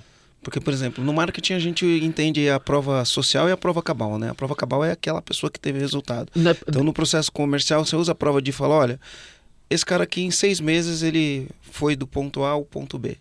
Esse aqui, ou normalmente as pessoas vão em X meses do ponto A ao ponto B e dá uma olhada aqui nas pessoas que foram. Não usa. Na área comercial, não. Em algumas outras áreas que tem um hard skills, por exemplo, departamento de marketing. Eu sei que eu já não, eu já não estou muito debruçado em contratações de marketing, mas eu sei que, por exemplo, área de operação, de programação tem testes práticos, porque não adianta só o cara saber que, que, fa- que sabe fazer, ele tem que mostrar que ele sabe fazer. Né? Por exemplo, às vezes mostra portfólio ou, assim, ou qualquer outro skill. A área de vendas é, é, pelo dentro do nosso entendimento, e, e do jeito que a gente funciona e colocando cultura de vendas no centro e, e- e vendas, como ele tem esse atributo, primeiro, da gestão das emoções forte. Por exemplo, o que eu já vi de nego que nunca trabalhou na área comercial dando um pau em cara que tinha 5, 10 anos. O cara, assim, por exemplo, você tem dois currículos. Esse cara tem 10 anos de experiência na área comercial, isso, aquilo. Esse cara nunca. E eu o que eu já vi esse cara vender 3, 4, 5 vezes a mais do que alguém muito mais experiente, por quê? Porque dentro das hierarquias das três, dos três elementos, fome, técnica e gestão das emoções, a hierarquia primeira é fome. Primeira é fome. A segunda é gestão das emoções. A terceira é técnica. É mais comum um cara altamente técnico que tá tomando só goleada, cara. Gol, gol, gol, gol, gol, gol, gol. Só goleada. Que ela, ela tem essa importância dentro das três. Então é na ordem. Então é na ordem. Então fome ele tem esse atributo fundamental. Ó, se eu falar pra vocês uma coisa, eu vou falar isso porque eu tenho autorização. Mas sabe qual o vendedor campeão lá? O que, que ele fazia antes, cara? Ah, Ele era pedreiro. você viu? É o vendedor campeão. É o cara que tá ensinando técnica que ele tá vendo em lugar diferente e trazendo pro time coisa diferente. Olha, agora a gente, se a gente olhar pra isso aqui, ó, isso aqui vai fazer diferença pra gente enriquecer. Sabe qual que é, a- por exemplo, nossa do Ventes? É uma mulher que tá na campeã de vendas. Os últimos seis meses só dá ela, velho. Ela trabalhava dentro da minha área de conteúdo. Ela me acompanhava, pessoal, Caio Carneiro. Ela fazia toda a produção de conteúdo, então imagina, ela ficava do meu lado o dia inteiro. Ela, ela era o Caio hoje. Tipo o Caio hoje. Tipo ela ficava assim do, do lado, assim, tal, assim. E eu vi que ela foi mudando, foi mudando. Foi quietinha, cara, quietinha, quietinha, quietinha. Só que ela foi absorvendo, absorvendo tudo, tudo, tudo. Uma hora chegou pra mim e falou assim: Caio, eu quero mudar de vida, cara. Posso ir pra lá? Eu não sei nada de vendas. Acho que foi uma dica, hein, Caio? Né? conteúdo. Ela, conteúdo total. Fazia puta- toda a parte de, de conteúdo, agenda, fazia todo eh, eh, eh, o cronograma de posts. Aí quando eu escrevia os artigos, eu escrevia o artigo para exame, mandava para ela, ela fazia a revisão, pum, mandava para lá. Então, e você vê qual que foi o grande tributo? Know-how zero. Mas a fome e a gestão das emoções é uma coisa que, doutor, isso que encanta. Isso que é uma coisa que. E, e, e, fica tão legal quando é isso. Você fica tão legal quando é isso, porque eu julgava. Eu, eu, eu, eu, no começo eu julgava muitas pessoas, entendeu? Às vezes, quando eu tava começando a montar time de vendas, eu olhar para você e falei, mano, você não. Ah, porque ah, tem cara que. Ele já tem a cara que não, então eu já falei. Ah, eu vi que não tem cara. Fome não tem cara. Ambição não tem cara. Desejo não tem cara. Sabe? Então, isso é muito legal. Você vê uma história dessa, pô, isso é muito encantador. Então, vendas ele tem essa peculiaridade. Ele tem essa peculiaridade. E eu, eu olho gente- pra ele hoje, ele fala do mesmo jeitinho que ele falava na entrevista, cara, mó A gente- barato. é, a, a gente tem que tirar o, o preconceito, né? Tem A gente tem que tirar o preconceito. Eu me lembro uma vez, lá, eu sou de São Bernardo do Campo, né? Hoje eu moro em Floripa, mas sou de São Bernardo. E eu me lembro uma vez eu tava começando. E aí abriu uma primeira loja de carro importados lá em São Bernardo do Campo. Inclusive o, o dono da, da loja, a, a loja tinha o nome de um cara que ele corria na Stock Car. Eu não lembro o nome do, do- da loja, né? A, a loja não tá mais lá hoje, mas era a primeira loja de carro importado. E aí chegou eu e meu sócio, o Luiz, a gente parou num golzinho quadrado, velho, caindo aos pedaços. E aí a gente curioso foi lá olhar. Mas a gente não tinha nem condições nem de entrar na loja. Mas a gente entrou curiosão, né? E o cara que atendeu a gente, atendeu a gente bem.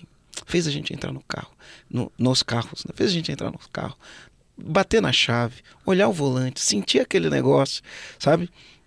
E aí eu saí de lá com o negócio e falei assim, não acredito que o cara fez isso, né? Será que ele não percebeu que eu não era o cara que ia comprar o carro?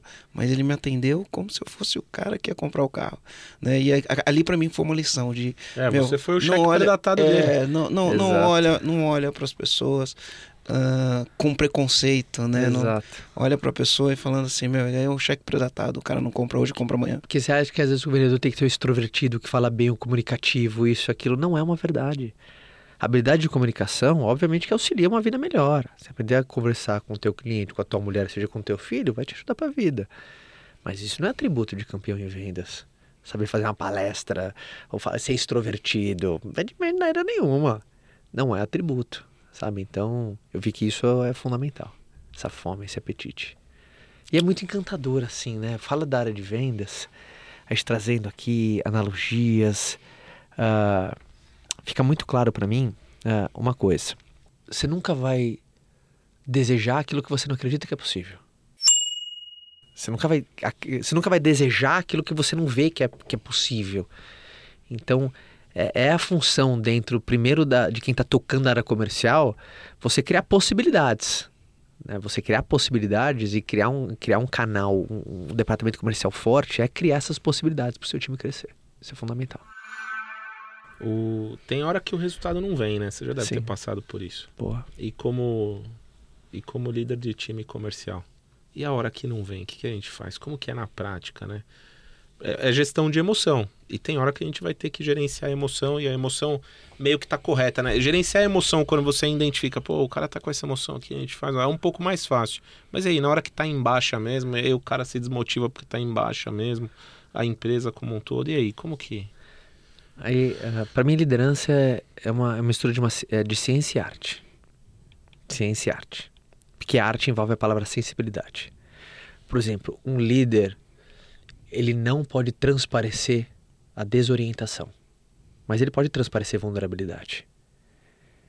Ele pode transparecer, por exemplo, assim, turma, eu não sei exatamente ainda vai ser qual o nosso caminho. Mas sei que a gente vai encontrar porque a gente vai fazer teste e todo mundo aqui é competente. Então você viu que por mais que eu fui transparente, eu mostrei que.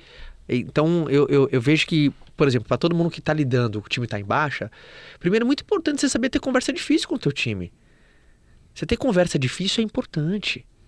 Por assim, time, temos que se juntar. Por quê? Estão batendo a cabeça. O que está faltando? Então, ter esse tipo de conversa, líder não é aquela pessoa que pinta que está tudo bem sempre. Porque eu gosto da filosofia de liderança que um líder ele centraliza a culpa e divide a glória. Glória, divide. Culpa, centraliza. Então, Eu, eu- eu não gosto da palavra culpa, eu gosto da palavra responsabilidade. Gosto Assuma também. responsa. É. Semântica. Melhor até. Responsabilidade. Então, responsabilidade puxa pra si, glória divide com o time. E geralmente as pessoas perdidas na liderança é o contrário, né? a responsabilidade É é, de todo mundo. é, tamo indo bem, pô, que ninguém fez a sua parte aí também é complicado, né? Se todo mundo tá fazendo a parte. Agora a glória é, pô, ainda bem que eu mostrei o caminho, se não fosse eu, a gente não estaria aqui. Então, ah, eu, eu gosto dessa semântica, mas quando não tá indo bem, primeiro é você ter conversa franca com o seu time, ter conversas constantes. Muitas pessoas, elas se aproximam do seu time quando não está indo bem, e eu não acho o melhor jeito de liderar uma equipe. Eu gosto de liderança, por exemplo, por presença. Sabe? Por exemplo, tem líder que só desce ali do, do ar-condicionado quando precisa mudar alguma coisa. Então eu não acho legal esse afastamento com o time. O liderado sente isso. Eu gosto de uma liderança presente. Para mim, líder tem que ser. A palavra liderança, para mim, consiste com a palavra presença. Ele tem que ser constante, tem que ter uma agenda com o time. Por exemplo, às vezes você pergunta pro líder, cara, qual que é a agenda que vocês conversam com o time? Não tem nem, não tem nem sistematização. Ele vai conforme necessidade. Sim, tô falando, tô ali, mas não tem nenhuma dinâmica. Então acho que é ser claro, é ser objetivo, é você ser transparente, ter um momento desafiador, divide um momento desafiador, sempre puxando a união do time. Ah, ah, que eu acho que quando o líder ele joga na honestidade, ele ganha a confiança das pessoas, cara. A pior coisa é quando, uma, quando a equipe sente que, pô, ele não tá abrindo o jogo com a gente, cara. Não tá falando a verdade, sabe? Isso é horrível quando você perde a credibilidade com o seu liderado. Ele não confia em você. É o contrário, ele queria ouvir isso. Ele queria ouvir, ó, a, a, a gente não tá contente com o que aconteceu no mês passado, mas isso tá movendo pra gente fazer desse um mês melhor. Eu acabei de ver o relatório de comissão. Não é, não é, não é esse o caminho que a gente quer construir junto e a gente vai mudar junto. Puta. Não tem coisa que um liderado gosta de ouvir do que isso. Fala assim, caramba, cara, o meu líder realmente ele tá sentindo a mesma coisa que eu. Porque se, quando tem esse descompasso, o time tá triste, o líder tá feliz, o liderado se desespera. Concorda ou não? O liderado ele tá triste, o líder tá feliz, ele fala assim, ferrou. As coisas não vão mudar. Então, por isso que eu gosto dessa sinergia. Concorda ou não? Eu Perfeito. concordo, eu concordo. Eu acho que o Rogério faz muito bem esse papel. O, o Rogério, eu, eu sou uma pessoa mais introspectiva. Sim. né? O Rogério, ele é mais, eu diria que o Rogério é mais fogo, sabe? O, o- o Rogério é mais calor humano. Então ele tá sempre ali com o time, né? E ele tá ali no calor humano. As coisas estão boas, ele tá ali no calor humano, pega as pessoas, joga pra cima, faz barulho. As coisas estão ruins, ele tá ali no calor humano, né? Vamos lá, mais uma. Ó, hoje, enquanto a gente não fizer tantos agendamentos, a gente não sai daqui. Vamos, tá o tempo inteiro com eles ali. Acredita, acredita. E tá, tá sempre inteiro. O Rogério, tem essa presença assim. Dá trabalho. Física né? muito não, forte. não é fácil, né? Às vezes as pessoas ouvem a gente falando aqui. Falam, ah, meu, os caras estão falando porque é isso. Não tô falando isso porque é fácil de fazer, não. Dá trabalho fazer isso. Pra caramba, Mas é esse o trabalho que a gente tem que desenvolver E, e é constante. E é constante. É um trabalho que não acaba nunca. Um pouco desse, desse É, é poli- aquele negócio. Virou um mês, zerou. É, é- Tá é- é zerado. uma coisa que esse polimento da área comercial, quando você para de polir? Nunca. Quando você percebe que esse trabalho, você vai fazer até quando? Para sempre. Cada vez você vai buscando mais eficiência, que aí você com esse, parece que com menos esforço você consegue gerar mais resultado, mas esse polimento ele é constante da área comercial. Por treinamento de vendas, as pessoas, cara, eu tenho que treinar minha equipe quando? Cara, se possível todo dia. Todo dia. Todo dia. Se possível, todo dia. Porque o treinamento numa equipe comercial ele tem várias facetas. Uma coisa é fazer um. Uma. Um, um- uma. Eu falo que é uma. É uma terapia em grupo. Fazer treinamento de vendas. Parece que um terço do, do tempo ali a gente fazer uma terapia em grupo, às vezes. A gente vai aplicar terapia em grupo mesmo pro comercial. E, e o treinamento de vendas, ele tem um pouco isso, das pessoas colocarem as suas angústias na semana passada. Puta, gente, na semana passada não consegui bater uma meta, mas por que que isso aconteceu? Puta, eu acho que me distraí. O que, que você poderia fazer diferente? Ah, isso, pô, que legal. Então ele sozinho, meu, mas foi um lugar das pessoas poderem dividir as suas pressões emocionais. Mas você sabe que isso é uma técnica comprovada na psicologia, né? Totalmente. Ela é comprovada na psicologia. Porque o que acontece? Quando você está com muita ansiedade, você deixa de ser funcional. Então a cabeça fica girando a milhão, você pensa um monte de coisa, né? E você deixa de ser, de ter um comportamento funcional. Quando você escreve ou expõe o que está acontecendo e você conversa com outra pessoa sobre o que está acontecendo, você sai do sistema límbico, você joga para o racional e quando você joga para o racional, porque uma vez que você escreveu o que está te, incomodando, conversou com alguém sobre o que está te incomodando, você joga para o córtex pré-frontal, você vai ter uma conversa mais racional, você passa a ser mais funcional. Né? Se você fica só mastigando isso, você fica só no sistema emocional e vira disfuncional, acaba não, não, não produzindo resultado. Mas isso é comprovado na. Parece que é aquele alívio da pressão. Faz... é. É isso mesmo. É muito louco, né? A gente bateu o recorde sexta-feira.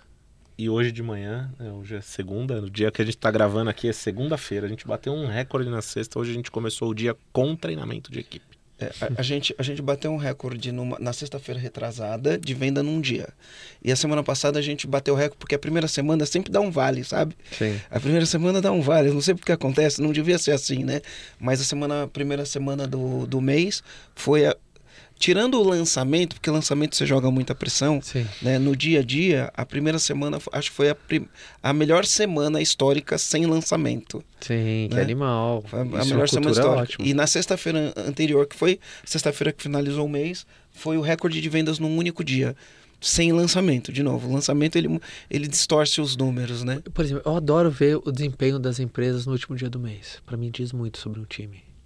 Fala mais. Pra mim diz muito sobre um time, sabe? Por exemplo, fechamento de mês, dia 31, como que o time joga no último dia. Ó, o pessoal do meu time que estiver assistindo, presta atenção nisso. Pra mim diz muito sobre um time. Mas você acha que é positivo ou negativo? Você vê que a galera tá ali até a última. Muito. Ah, mas cara, dentro da minha dinâmica não muda nada, tá? As pessoas ficarem até meia-noite no dia 31. É muito acordo coletivo que todo mundo tá dando o máximo, cara.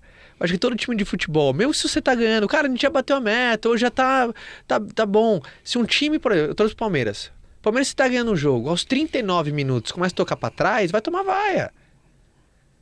Não é legal, por quê? Porque podia estar fazendo 4, tá fazendo 3. Esse um gol de saldo pode fazer uma diferença lá na frente. Esse um gol de saldo, aproveita o momento que tá bom, empurra ele mais pra frente. Ou ele, ou pra mim, eu, eu acredito no seguinte: o jeito que você faz uma coisa, o jeito que você faz, Faz qualquer as coisas, outras isso. coisas. Eu, quando me programo pra correr 21 km, não é, não é 17. É 21. É 20.01, eu sempre faço isso. Meu técnico sempre vê. Eu sempre marco, por exemplo, hoje eu corri. Ontem eu corri 10. Se você coloca meu último treino aqui, ó, deixa eu ver, deixa eu ver, deixa eu ver, deixa eu ver. Tum, tum, tum, tum. Aqui, meu último treino aqui, ó. Ontem eu corri 10. Sempre vai estar aqui. Ah, não marcou, vai estar 10,01. 10,01. Eu sempre corro 0,1 a mais. Por quê? É só pro Caio me acostumar a fazer mais do que é pedido. Eu não posso correr um quilômetro a mais, senão meu técnico briga. Fala, pô, mandei você correr 10 é 10. Mas 10 era 1, eu sei que não vai falar nada.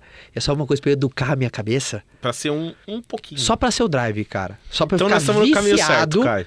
Só pra eu ficar viciado em. Porque quanta gente. Um um exemplo besta. Muita gente, por exemplo, numa esteira, fala que vai correr, vai andar 30 minutos. No 23 ele fala, ah, deu. No 28 ele fala, ah, já deu. Um time comercial que luta até o último dia do mês. Mesmo ele sabendo que no último dia não dá pra recuperar todas as vendas do mês. Mas ele fala, cara, nesse dia eu vou dar o máximo, que foi um acordo coletivo, que todo mundo ia dar o máximo, nem que seja pra um ficar olhando pra cara do outro até meia-noite. Sabe? E fala assim, cara, Fomos até o- aonde foi. a gente jogou até o fim do jogo, velho. Foi legal. Na sexta-feira teve a pizza e a cerveja, porque era uma comemoração. A gente pediu pizza e cerveja, a galera tomando cerveja, o escritório inteiro. Foi muito gostoso. E aí teve um menino lá que ele falou isso, ó, eu já comi pizza, tomei uma, mas faltou uma agendinha lá, eu vou voltar lá. Meu, o cara tava comemorando, voltou, fez a, a, a agendinha que tinha que fazer e voltou a continuar comemorando. Pô, isso é um compromisso gostoso de ver, né? A gente tem uma cultura que uh, todo dia de mês, todo último dia do mês, ele tem que ser o maior dia do mês. Ressalvo movimentos sazonais, atípicos. Por exemplo, ah, teve uma, sei lá, Black Friday, não vai dar pra bater ali algum número, ou teve algum lançamento de produto num dia 2, 3, 4. Mas via de regra, tirando as coisas sazonais, o último dia do mês tem que ser o maior dia do mês. Foi toda vez que a gente fala que a gente venceu o mês, é quando o último dia é o mais forte. Aquele compromisso que naquele último quilômetro a gente fala assim, vamos acelerar. Sabe aquele seu último quilômetro da corrida é o mais forte? Sabe? Aquele teu último pênalti é o mais bem batido? Então a gente tem esse compromisso lá. E principalmente preza essa cultura de jogar até o fim, de jogar junto, de, de dar o máximo. Então, cultura de venda, você fala que empresa que não tem cultura de fechamento, o time não. E você tem que ver a união do time. É diferente quando o time tá unido até o final. Pô, é essa, legal essa demais. pizzada, um Nossa. puxando o outro, desse senso de coletividade. Esse é o que no mundo dos esportes o pessoal vai chamar de entrosamento. Aí eu falei, Por mais que tenha um time um monte de talentoso, quantas vezes o técnico falou, não, é que falta entrosamento, eles ainda estão se conhecendo e tal.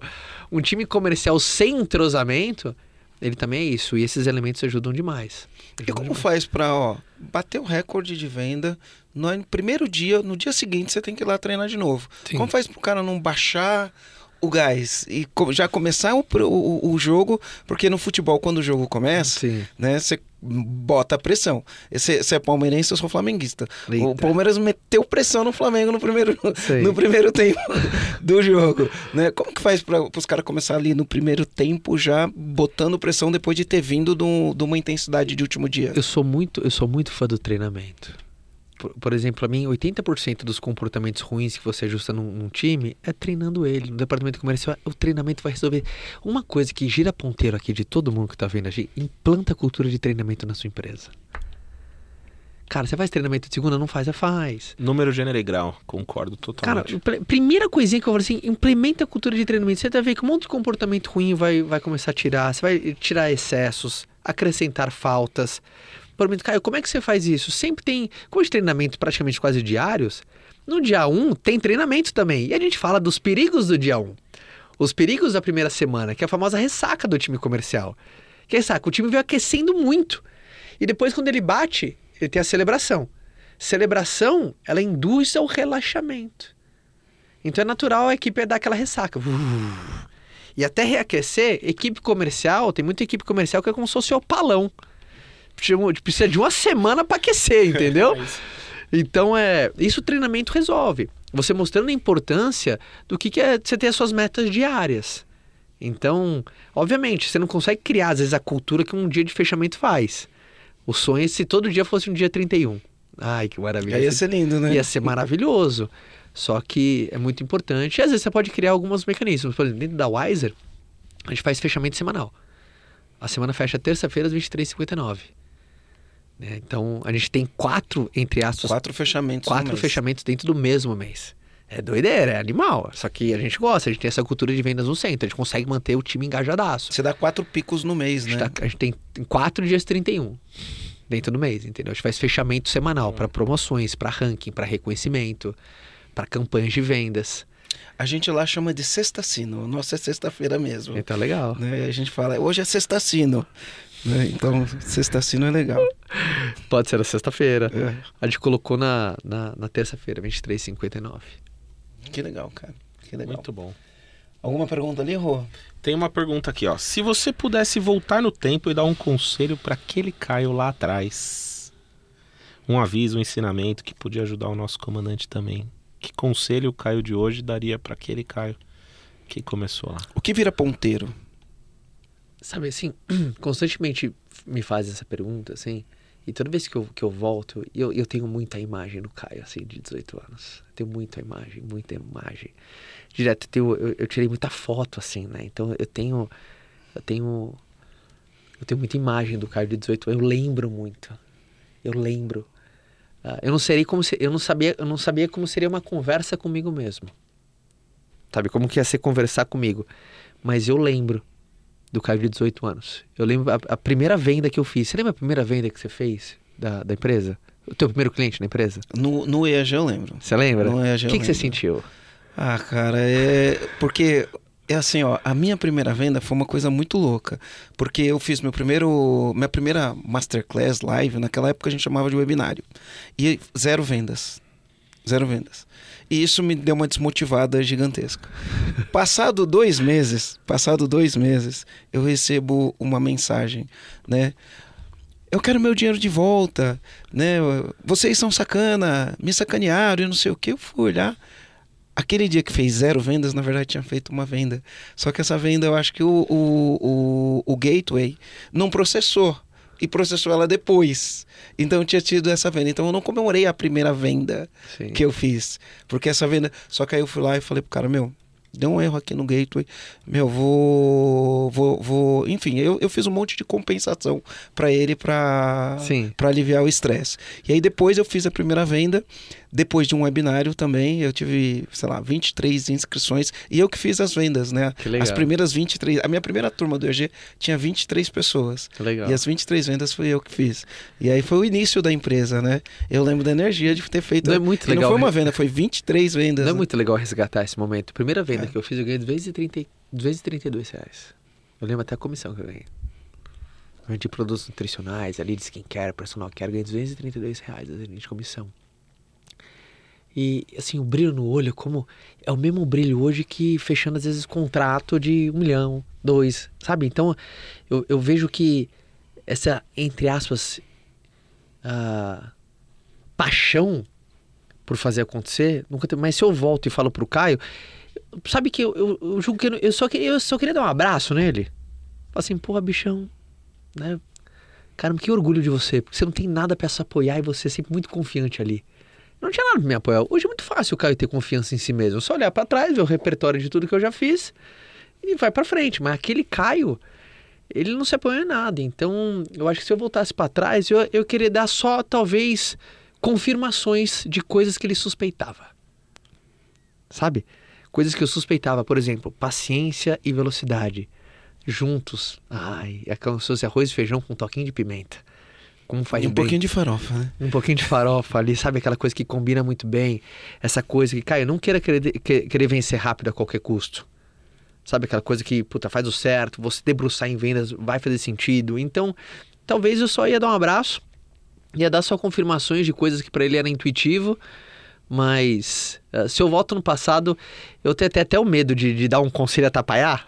Hum. Sabe aquela coisa tipo flash? Só, fala, só vai, né? Só Sabe vai. The Flash? Tipo, voltar no tempo, falar comigo mesmo e dar uma cagada de apagar o futuro inteiro. É, meu, deixa pra lá, deixa vai, deu pra lá. certo. Deixa eu ia botar uma máscara, um óculos, ia estar tá de barba assim, que ia estar tá diferente, ia dar um abraço no moleque, ia falar assim, pô, Meu, vai pra cima que vai dar certo, você cara, vai ver. Eu, eu tava assim, te olhando. Só vai, só vai. Eu ia né? falar assim, cara, eu tava te olhando ali num café, desculpa até, até te intrometer, eu ia botar um boné, ia botar um óculos.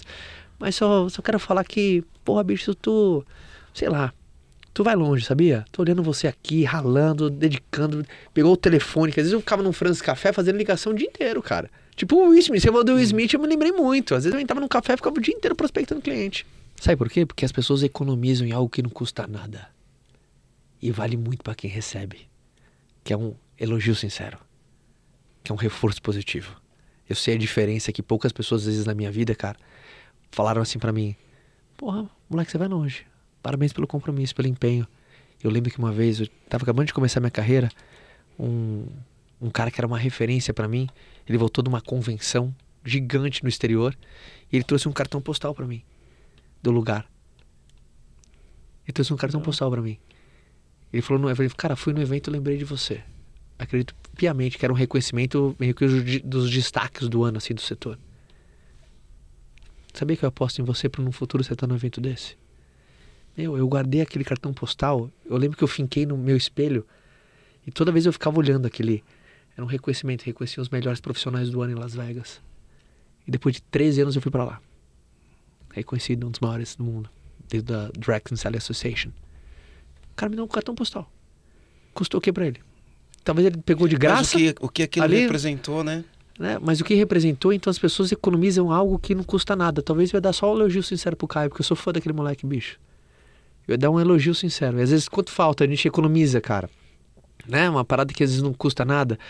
A gente fala assim, porra, a Dona Maria é fera. Pô, ela sabe disso? Porra, não. Deixa ela falar com a Dona Maria.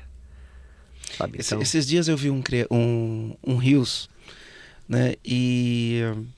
Enfim, tinha uma coisa legal ali no, no Rios, eu vou falar aqui um pouquinho de parcialidade, né?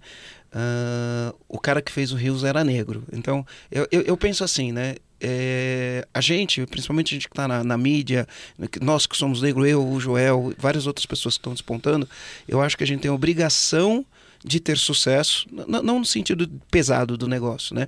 Mas quanto mais sucesso a gente tem, menos, eu, eu, eu gosto de falar, menos negro vai ter colocando o revólver na cabeça dos outros, menos negro vai ter na cadeia, porque as pessoas precisam de inspiração. Esses dias eu vi um moleque negro fazendo um rios. Ele tá se dando super bem, tá se destacando. Aí ele vinha andando na rua, numa estrada, meio que desertona, sabe? Cansadão, andando, mochilinha nas costas, não sei o quê. Aí daqui a pouco vem e passa uma Porsche. E aí para do lado dele, aí quando ele olha pra Porsche, é ele dentro da Porsche. E aí o cara olha pra ele, dá um sorriso e fala, só vai, só vai. É sabe? isso. Putz, cara, é demais. É esse tipo ele falando pra ele mesmo no falando isso futuro, mesmo. né? É, Continua, continua. é, continua. Então é. acho que eu, eu daria um elogio sincero pro Caio, assim, sabe? E no começo é impressionante que quando às vezes você mais precisa, em momentos você não tem, né? É. Então, Verdade. talvez eu, eu faria isso. Caio, não, não dá pra terminar sem falar das cinco coisas na palma da mão. Cara, são cinco coisas que eu coloquei no Seja Foda, primeiro foda pra todo mundo que tá ouvindo a gente, pros comandantes aqui, um acróstico de ser feliz, otimista, determinado e abundante. Eu fiz uma, uma, uma analogia, cada dedo significa alto. ah, ah, uma parada que faz total diferença pra você que quer performar acima da média. Pra mim, foda não significa ser o melhor do mundo, e sim fazer o seu melhor. Enfim, pra mim é lutar contra a mediocridade. Eu odeio gente medíocre. Nossa, tem um arrepio. Que que, que é gente medíocre podendo fazer o melhor, fazer ali o básico. Ah, não gosto disso. Ah, então são cinco elementos representados por cada dedo. Primeiro dedo do polegar, positividade. Você tem que ser positivo. O que é uma pessoa positiva? É a pessoa que re- eh, reconhece problemas que tem, mas só discute de solução. Eu sou o cara que você joga uma bucha pra mim e eu falo, o que, que a gente pode fazer a respeito? Cara, estamos 30% mais baixo. Quais as alternativas que temos? Então eu sempre vou levar a conversa para o debate de soluções, mantendo algo fundamental na sala, o que? A esperança. Putz, isso é fundamental. O indicador é dentro da direção.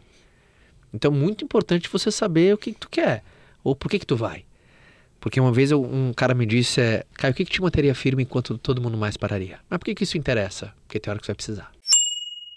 Nunca mais esqueci. O que, que te, mantém, te mantém firme enquanto todo mundo mais pararia? Perguntei, por que, que isso interessa? Uma hora tu vai precisar. Ou seja, quando você tem um motivo muito claro, ele não te impede de começar alguma coisa. Você pode começar sem propósito nenhum. Mas na hora que você tiver algum desafio, é nessa hora que é meio que o alicerce. É porque você faz o que faz. É porque né? você faz o que faz. Eu achei mal groselha quando eu vi a primeira vez. Eu acho que era, achei que era mó curso de eh, motivacional barato. E eu vi, não, cara. Como é importante você saber. Pô, por que, que a gente tá aqui, cara? É importante a gente pensar, porque. Sabe? É, eu vejo, eu vejo assim, duas coisas. É o porquê e o porquê, sabe? Exatamente. Né? Por que, que eu faço o que eu faço? Quando a coisa tá difícil, eu olho, olho, eu penso nas minhas filhas, penso nos meus pais, né? E falo, opa, bora lá, vamos resolver. Então esse porquê e porquê ele é importante. O dedo médio, um dedo, obviamente, universalmente não muito. Meio agressivo é, meio até, agressivo, mas... não muito educado, mas é um dedo que você tem que ter atitude para mostrar para alguém. Então, por mais que não é uma boa. Não, um, um bom significado, ele tem o seu poder. Quando você mostra ele, você fala, não me importo. Então né? é muito importante você ter atitude. Atitude pra, pô, seguir tuas convicções, cara. Então, na grande maioria dos casos, quantas pessoas que, por exemplo, estão travadas porque, pô, julgamento alheio, ou aquela coisa. É, ah, uma, uma vez, eu, eu, eu sou do, do, do comum acordo que o resultado que você não tem se esconde atrás das tarefas que você não faz. E se você não faz, é porque, de uma certa maneira, ela tá numa zona de cagaço. Acabou. O resultado que você não tem esconde atrás das tarefas que você ainda não faz. E se você não faz, não é que você não tem tempo, é porque tem uma zona de cagaço. Você deu o nome que você quiser. Ah, porque eu ainda não sei se é pra mim e tal. Você tem alguma zona de medo. O dedo, o anelar, que é onde a gente coloca o anel aqui de compromisso. Minha avó, Dona Ivone Carneiro, fala que a gente usa aliança nesse, nesse dedo tem a ver que liga no coração. Nem sei se é verdade, eu achei mó fofo, me apeguei. Mas eu acredito que sucesso é igual fidelidade. Sou casado. O que significa isso? Só admite 100% de você. Ou você dá tudo, qualquer outro número não interessa. Vira pra mulher de vocês e fala que vocês são 98% casados. O que acontece? O que Acabou o acontece? casamento. Tá ferrado. Ou é 100% ou não é nada. E quantas vezes a gente faz regra de três na nossa empresa? Ah, se eu, se eu me dedicar 70% à empresa, eu vou colher 70% do resultado. Se eu fizer 80% do meu dia ser bom, eu vou colher 80% do resultado. Regra de três, bicho. E para sucesso não vale. E sucesso, para mim, que a definição de sucesso é você chegar no objetivo proposto. Qual é ele? Sei lá qual é. Ah, então eu acredito que sucesso é compromisso. Compromisso. Ah, eu sou um cara muito comprometido. Acho que é um dos, dos principais pontos, assim. E o dedo menor, mas não menos importante, é o dedo do detalhe, cara. Detalhe da coisa. Por exemplo, departamento de vendas, cara, sorriso tem som. Pô, atender alguém, sorrir, cara. Sorriso É tem empatia, som. né? Você lembra? Que- Era assim que, que a gente fazia quando, é. quando Sorriso a gente tem som. amizade, É. né? Sabe, sorrir tem som, atendimento bacana, faz seu melhor, pô, uma ligação maneira, faz o passo no teu melhor, porra, se importa de maneira genuína. O vendedor é um perguntador profissional, não é um, é um- um- sabe? Então acho que eh, a zona de excelência tá no detalhinho bem feito. Eu percebi que eu fiz as coisas básicas, porém melhor, com mais excelência e mais frequência. Eu olhando dentro do departamento comercial, cara, eu não fui nenhum ET. Eu fiz o básico, melhor, mais frequente e com mais excelência. Eu aquele cara que, por exemplo, quando eu estava atendendo um cliente, eu aquele cara estava presente. Eu tô aqui, tô ouvindo. Então é, é, eu acredito muito nesses cinco, nesses cinco drives aqui. Positividade, direção, atitude, compromisso e detalhe. Fez total diferente na minha carreira. Fez muita diferença. E quando eu olho para a mão, toda vez eu pergunto, Caio, qual que é o menor dedo da tua mão agora? Não aqui, aqui, ó. Qual que tá precisando trabalhar melhor? Qual que né? eu tô precisando? Às vezes meu dedinho é o polegar. Pô, cara, eu era muito mais. Uma vez o Cortella, a gente estava na Bienal do Livro, e o Cortella fez uma provocação, provocação que eu achei um espetáculo. Ele falou assim, e eu me encerro assim. Ele falou o seguinte: Alguém já perguntou, já perguntaram para você o que você quer ser quando você crescer? Já te fizeram essa pergunta? Já. Mas alguém já te perguntou o que você deixou de ser depois que você cresceu? Eu fiquei uma hora pensando naquilo. Cara, mas caramba, o que eu deixei de ser depois que eu cresci? Às vezes você era muito mais tolerante, era mais paciente, era mais esperançoso, era muito mais ingênuo de uma maneira boa, você acreditava mais nas coisas, agora você é todo cético aí, todo durão. Ou não. Ou você deixou de ser, você era muito impaciente, agora você é muito mais tolerante. Você era rabugento, hoje é um cara muito mais amigo. Aí você deixou de ser algo que é fundamental deixar. Mas essa reflexão também é importante também. É, às vezes, porque às vezes a rotina nos engole que a gente acaba mudando e nem percebeu. Não, não, não entende a essência, né? Que vai ficando para trás. É. Não, não, não, não. É braba essa pergunta aí. Essa é, pergunta é, é brava. Essa é braba. Que legal. Pô, tá chegando. Os na comandos, né? Que pena, né? Que agora a gente vai ter que ir pros Pô, comandos. tava mó né? legal aqui. Tem- Pera aí, mas antes de dar o comando, vamos falar uma outra coisa aqui. Antes de passar o- os comandos aqui nesse episódio com o Caio, a gente tem um recadinho pro comandante aqui, Marcelo, que é o seguinte, ó. Vou até ver para não falar a palavra errada aqui. Então, se você é dono ou dona de uma pequena e média empresa, tem algumas, algumas variáveis aqui para você ter isso. E eu, eu vou falar dessa vez com o maior orgulho, Marcelo. Você ainda não viu o resultado final hoje, mas ficou a coisa mais linda. E o comandante que usar essa ferramenta aqui vai pirar, literalmente pirar com força. Ficou muito lindo. Então, se você estiver vendo a gente no YouTube no computador, tem um QR Code. Aí você pode bater foto do QR Code. Se você não tiver, se tiver no celular, vai ter o link.